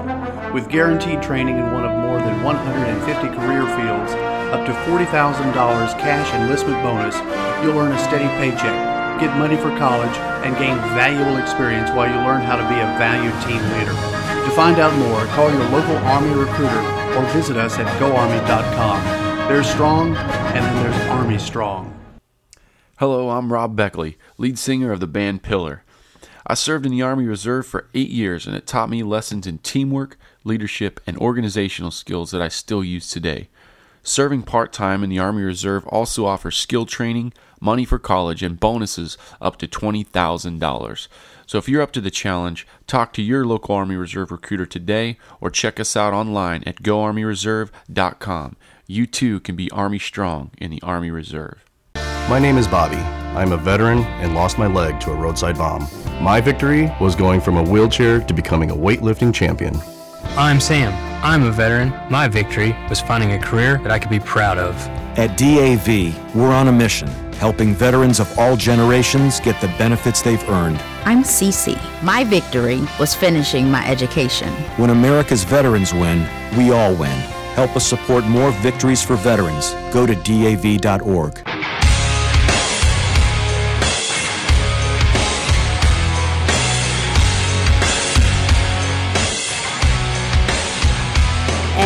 now, from the cheap seats with Chris DeLambert and Brandon Atkins. Welcome back, Chris DeLambert, Brandon Atkins, joined in studio with one of the best golfers I know. Oh my gosh. My color host for Southern Lee football, and all around good guy, David Kaplan. What's going on, Dave? You need to introduce yourself to some golfers. Because the bar is set pretty low for No, you. hold on. I just played in a pro am, and the whole time we were playing all 18, I was like, I wish David Kaplan was our pro right now. You know what your pro was thinking? I wish David Kaplan was our amateur. no doubt, no doubt. He can't be both though. yeah. I can be an welcome, amateur well. welcome, Mikasa Sukasa. Yeah, this is nice. Good man. I'm, I'm glad you're digging it. We um we talked about having you on from week one, and here we are three or four months later, and I'm glad you finally Well- carved out time in your your busy schedule. I was waiting for the worldwide coverage. Yeah, Gotcha. Well, I, hey, Because you're there now, right? we're there. You weren't our Congratulations. First, you weren't our first choice. We uh, invited Tiger, and he was busy Okay. with some things, so you're our second choice. But that's good company. It is good company, and Yeah. I think uh, I think Diamond uh, or uh, Big Don Clayton was supposed to have been in here a couple weeks ago. He got sick or something. I don't know what's going on. It's But- allergies, probably. But welcome and, and. I'm conscious, so that helps too. It is, and and you're one of the busiest guys I know. You uh, you excited about football season? Yeah, we- we've got some time, right? Can we, let's enjoy the summer before we get into uh, Cavalier football. Talking about enjoying the summer, in case you didn't know, and I don't think he does know. I don't know if you've talked to him because he wasn't there where he was supposed to be this weekend. This past weekend, from the cheap seats, hosted our very first formal event. For those of you that weren't there, um, we hosted the 2017 Brick City Dodgeball Classic. We had 13 teams, 17 in total, 13 that played for the championship, but we played a double elimination dodgeball tournament at the Bobby Hale Center in downtown Sanford. And frankly, I can't remember the last time I had that much fun with my clothes on. Yeah. It was a good time. And, and Kind of ruined the memory. big, oh, big ups to Buffalo Wild Wings, by the way. Yeah, this segment sponsored by Buffalo Wild Wings. Um, they brought out the food. That was one of the highlights of the day. They fed all the players. Everybody had a great time with it. Uh, thanks again to Thrivent Financial, who stepped up and was a part of that. Uh, Atkins Commercial Advisors and WDCC, the Beat 90.5 in uh, Central Carolina, sponsored that. And it was something we kind of did and thought, well, we'll do this once, drive on. We didn't realize how much fun people were going to have. And, uh, you know, I had people ask me, well, we should do this every weekend. I don't know about every weekend. But we are going to do it. Any any injuries? No.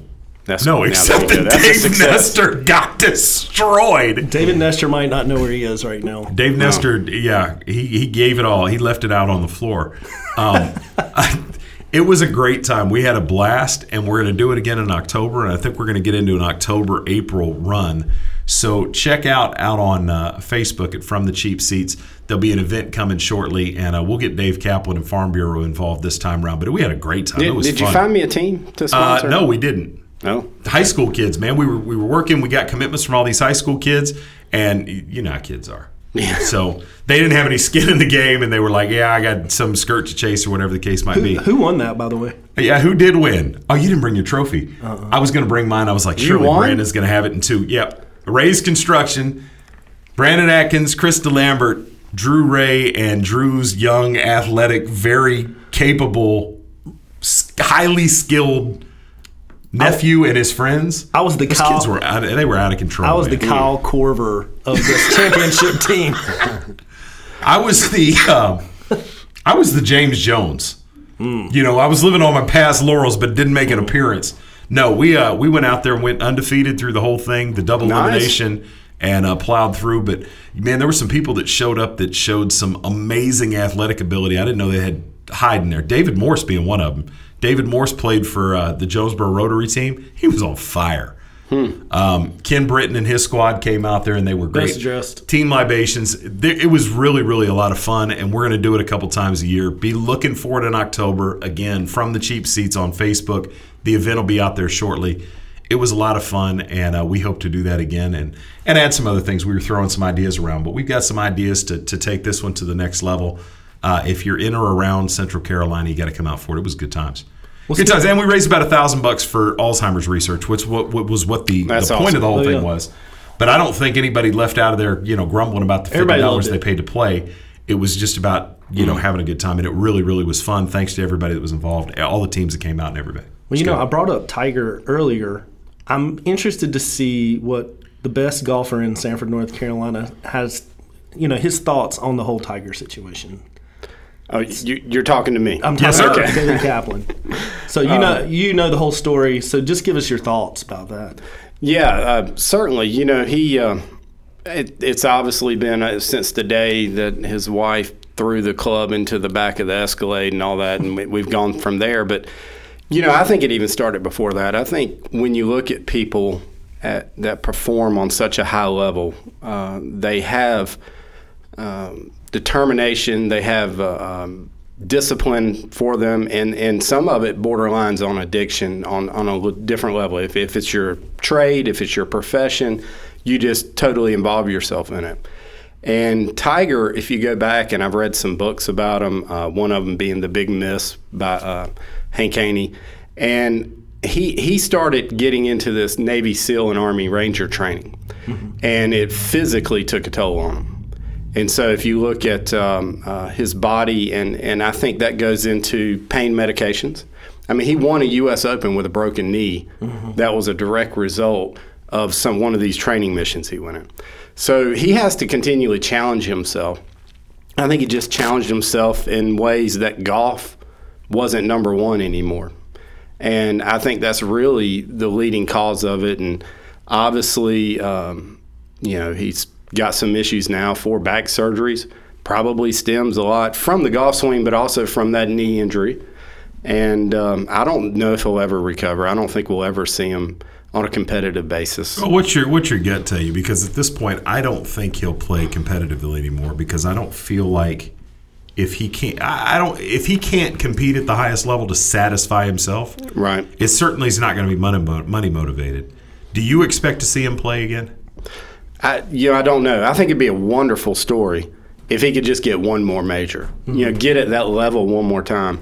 And you know, if he truly is challenged by what seems to be the impossible, himself becoming a Navy SEAL or an Army Ranger or whatever that is, because at one point, let's get this straight. I mean, golf maybe wasn't a huge challenge to him.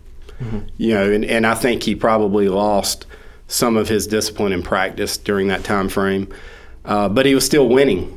You know, and Yeah. so um, I, if he can rephrase his mind, and then his body's got to hold up. That's the big thing. You know, I don't know if his body can hold up, but if if he can get his body in a position to where he can challenge his mind to say, hey, I want to be the best golfer in the world again, and I want to win another major, then he would probably dive into it full force, 100%. Don't you think this last thing that happened with the painkillers or whatever he was taking mm-hmm. c- has him? Some people are actually going to start pulling for him rather than as many people maybe. You know, when he, I guess, cheated on his wife in the golf club and the Escalade Yeah. thing, whatever. A lot of people were like pulling against him, or he was some type of villain. Villain. He Well- seems to be a victim here a little bit. Yeah, I think that goes back all the way to the beginning of Tiger Woods being introduced into golf. Uh, your true golf professional, the majority of them didn't like him. And I think he was different. I mean, I just call a spade a spade. I think he was different. He wasn't the country club. He wasn't the individual that uh, they were used to becoming the best golfer out there. So Tiger was was different. Now, in the same token, you had a whole nother crowd that did love him. And so I, I think he's always had people that rooted against him. And yeah, this might make him more human, more humble, and and people who. I know, for example, I always kind of liked him because he moved the needle. Mm-hmm. Yeah, and, and when he was on, it was awesome. Well, even even now, if I don't watch golf anymore, really, honestly, not with anything Right. other than sort of a you know from an analytical perspective. There's nothing exciting about the game that's out there. Tiger was good for the game. He, I mean, he brought it to the masses, Right. and he was. It, it wasn't just that though. He was so exciting and did things nobody had ever seen on the golf course before. In your mind, is he the greatest golfer of all time? He's the greatest golfer I've ever seen. Um, you know, I, I see if you you got if you want to measure something like that, uh, not only the 18 majors that Jack won, but all the seconds uh, and the length of career.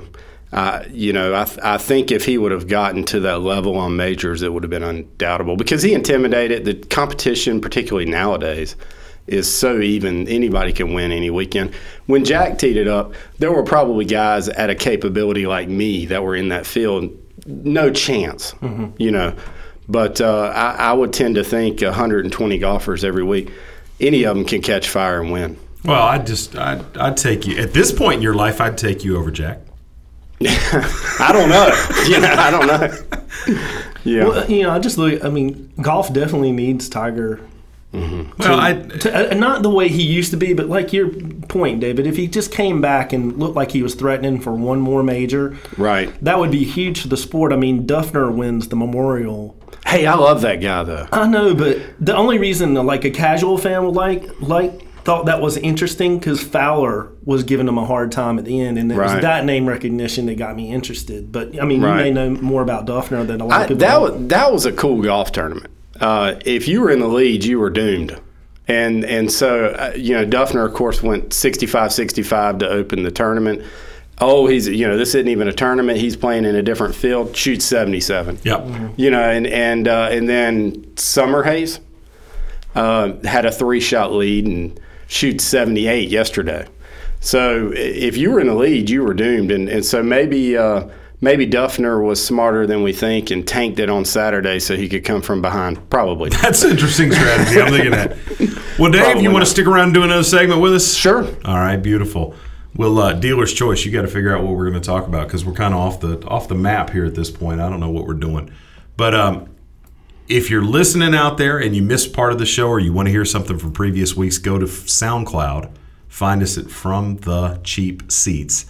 Send us a note at cheapseatradio at gmail.com. That's cheapseatradio at gmail.com. We appreciate all the follows on Facebook. Find us at From the Cheap Seats.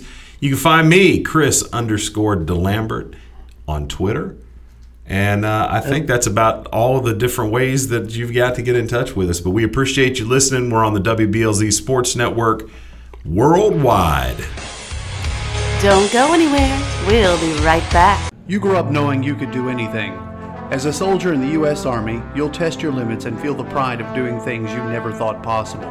With guaranteed training in one of more than 150 career fields, up to $40,000 cash enlistment bonus, you'll earn a steady paycheck, get money for college, and gain valuable experience while you learn how to be a valued team leader. To find out more, call your local Army recruiter or visit us at goarmy.com. There's strong, and then there's Army Strong. The V Foundation and board member Robin Roberts are dedicated to declaring victory over cancer by funding cutting edge research. Jim Valvano's greatest legacy is the V Foundation. You can help join the fight, give the gift of time. We need passion, we need teamwork and momentum. The time to act is now. There's not a moment to lose. Every dollar counts. Every day counts. To find out how you can join us to defeat cancer, please visit jimmyv.org. My name is Bobby. I'm a veteran and lost my leg to a roadside bomb. My victory was going from a wheelchair to becoming a weightlifting champion. I'm Sam. I'm a veteran. My victory was finding a career that I could be proud of. At DAV, we're on a mission, helping veterans of all generations get the benefits they've earned. I'm Cece. My victory was finishing my education. When America's veterans win, we all win. Help us support more victories for veterans. Go to DAV.org. Welcome back to From the Cheap Seats. All right, welcome back to the Cheap Seats. Chris DeLambert, Brandon Atkins, Dave Kaplan coming to you from Central North Carolina. Trent Nichols has moved out and taken over the controls. So if somebody's sounding like crap in here, it's all on Trent. Look, I he's are we on No delay pressure. or something? That took a second. All right, so we were talking about Tiger Woods, and uh, you know Tiger Woods kind of got bailed out this past week, didn't he? You know, Oh, all yeah. eyes in America were on him, and oh my God, how could you do this to us, Tiger? This fall from grace, you know, continues. First, it's the the wife smashing your windshield out, and, or your your back window out, and now it's the the painkillers and the in the arrest. And who came to his rescue, Brandon? Tiger Tiger Woods. I don't He's know. sleeping. I'm not Dave, we're talking about Kathy Griffin. She's Kathy like, Griffin. yeah, I Kathy see what you, I see Yeah. you, Tiger. I'll raise you. Check out what I can do. And Nice. Kathy Griffin uh, managed to derail her career with, uh, you know, one staged head. Oh, she'll be back. You think so? Oh yeah. So, so overall, in the grand scheme of things, 'cause I see her crying on CNN and all the rest of that. In the grand scheme of things, is this a career plus or minus for Kathy Griffin? Oh gosh, you would hope a minus, but some total. Well, of course you yeah. would. yeah. It's. I think it's going to ultimately be a plus. I do Yeah. too. I, I mean, think you know, everybody she- forgot about Kathy Griffin, and, and she's doing her thing. Her she and- wasn't on my radar. You know, I mean, I didn't didn't pay attention to her much. Her and um, Rosie O'Donnell can do a sequel to Thelma and Louise or something like that Right. together. Sing you just don't national mess with Trump, son. I forgot who I was hanging out with this you don't morning. mess. You don't mess with In Trump. my house, you can mess with Trump a little bit. You're all right. Um, so, falls from grace is sort of the theme here. You Right. got Tiger Woods and his, you know, continual um, descent. Kathy Griffin on there, but in sports, there's a litany of falls from grace to choose from. And the question I have, and I want to pose it not just to you gentlemen and your expert expertise, I want to pose it to the listeners out there. I'm going to post this out on Facebook, and it'll be open ended. We're not going to restrict it by putting a poll up. I want to hear from you guys. Who is the greatest sports fall from grace ever? When you talk in terms of legal, moral, ethical type situations, who's it going to be? Because there's no shortage of folks, for sure. Um, I think near the top of the list. I don't know, man. In a in a in a, I was gonna say a death match, but that would be tasteless. you got between O.J. Simpson and Aaron Hernandez. I got one. Who you got? Lance Armstrong. Oh, yeah, that's a good Lance one. has got to be at the top of the list. How did I Yeah. not forget that? So how bad is his? Just think about this. Nike dropped Lance Armstrong from you know his Mm-hmm. deal. Tiger Woods still has his with Nike, and Michael Vick is back on with the. Shut up. Yes, that's Nice. how bad his fault. Michael Vick's got to be there, you know, killing Yeah. dogs, man. That's on the list. So here's what we're going to do we're going to put together a little video montage and we'll talk about it. But uh, we're going to take your votes out there. So go to Facebook. I want to hear in order, number them one, two, three. What are your greatest falls from grace? And we'll talk a little bit over the next seven or eight minutes and, and give you some ideas. But Michael Vick's a good one. Lance Armstrong's great. Tyson. Mike Tyson, you know, rape. Yeah. Oh, Ray Lewis. Now Ray Lewis. Ray Lewis, did he murder somebody? Did he not? Oh, here's one for you, Mr. Carolina Panthers guy, Rae Carruth. Yeah. hiding in the trunk of the car after he But killed was his he ever girlfriend. that high? Well, that's the Yeah. that's the judgment you have to make, man. Is is you know what's more important, the depth that you fell to or the height that you started at? And when you combine those two together, you wind up with O.J. Simpson. I'll tell Um, you one, one that hurts North Carolina Tar Heel fans is Marion Jones. Oh yeah, yeah, yeah, yeah, that hurt. I mean, she lost, like she got everything stripped from her. after She did, and it was she was as bad as I, I guess maybe she's only fortunate that she didn't have as big a stage as a guy like uh, as somebody like uh, Roger Clemens. You know, Roger Clemens sitting and you know pounding the desk, and Rafael Palmeiro speaking to Congress. You know, but Marion Jones all those years had been so militant. No, no, no, no, no. While her husband gets busted for distribution and administration of steroids, and then it finally comes out years later that she's there. Ben Johnson has to be in that equa- Yes. in that equation if you're talking about PEDs.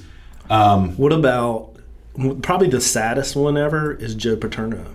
Joe Bob. Oh, yeah. my gosh, you're you're on fire. Like I mean, well, yeah, I, for I got, real. I, mean, know- it killed him. I know how to use the Googles.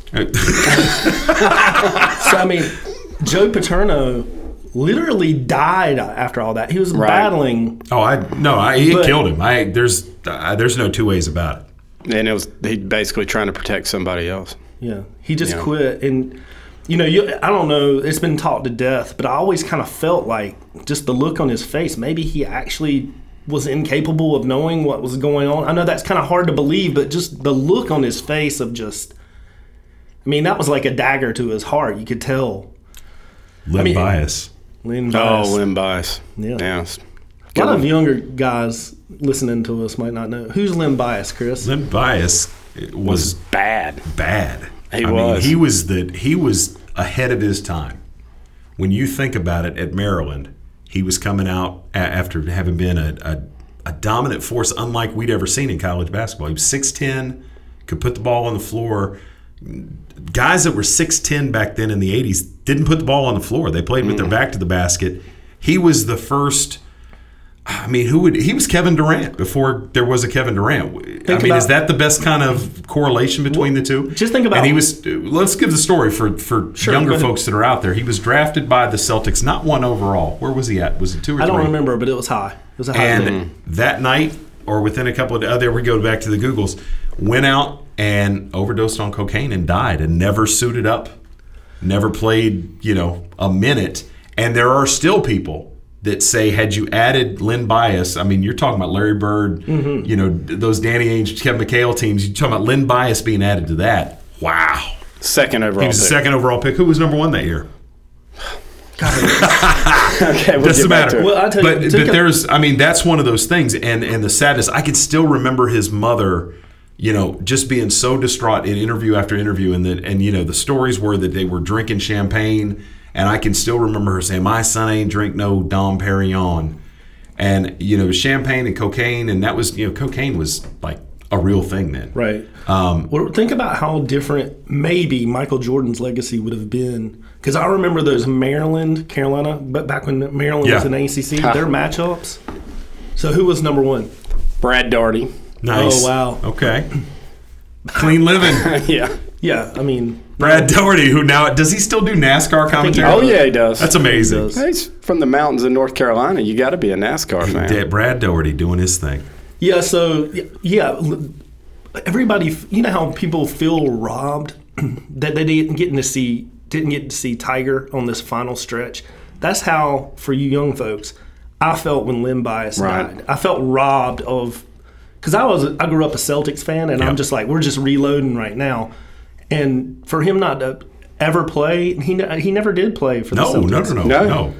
Never Tonight- signed a contract. So Yeah, for them, right right after draft. Yeah, day. which is the real. I mean, the real sadness here is that I mean, you think in in terms of what the family missed out on too, because there was no contract, there was no insurance, there was nothing. Um, it- Just a horrible, horrible story.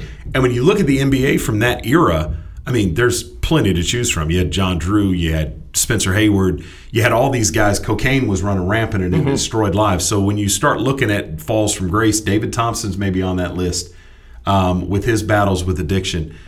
There, plenty, plenty to choose to uh, choose from.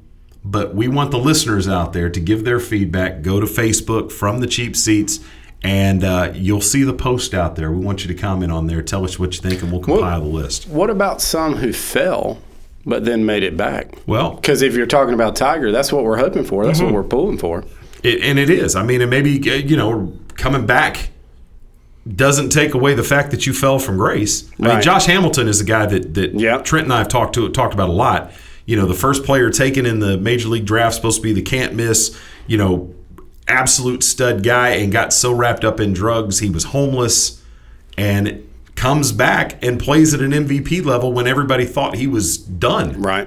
And of course, now is you know all that drug use and abuse and all that stuff he did to his body can probably be where you attribute all the injuries now to because he mm-hmm. he just tore his body up. Well, he didn't really fall, fall, but George Foreman would be one. He kind of came back.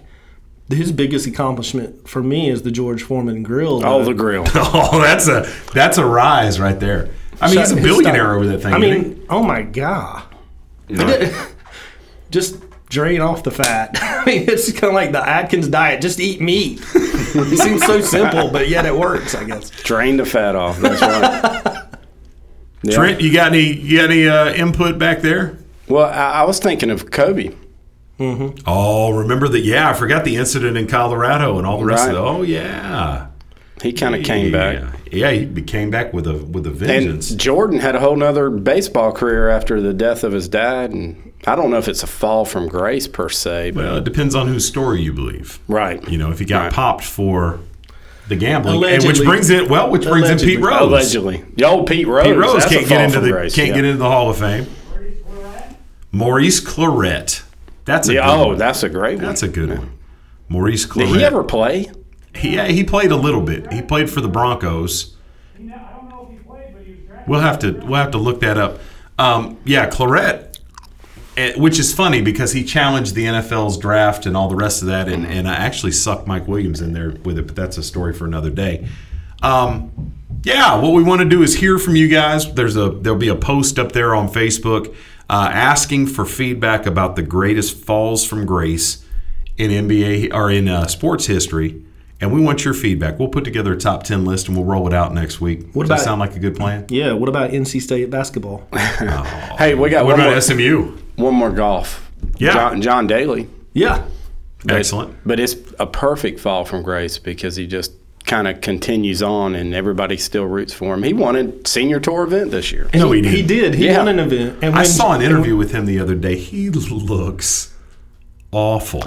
and he looks like he's 94 years old, man. And he's wearing those loud pants, and it uh, that just helps his look. The, the interview I was watching, he was wearing a uh, he was wearing a uh, American flag blazer. You know, he Mhm. had the, the stars on one side and the, the red and white stripes on the other. He looked unbelievably bad. Who would have ever thought that Tiger Woods would be out there and John Daly would point at him and go, "Dang!"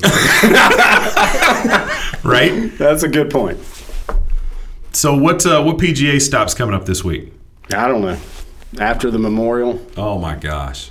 we'll look it up. We got Google. Probably somewhere in Texas. We All thirty seconds. We got 30 seconds. Hey, check us out on Facebook at From the Cheap Seats. Send us a line at cheapseatradio at gmail.com. Find me on Twitter at Chris underscore DeLambert. We'll see you next week. You're listening to Chris DeLambert and Brandon Atkins. You might not love your seats, but you'll love the show.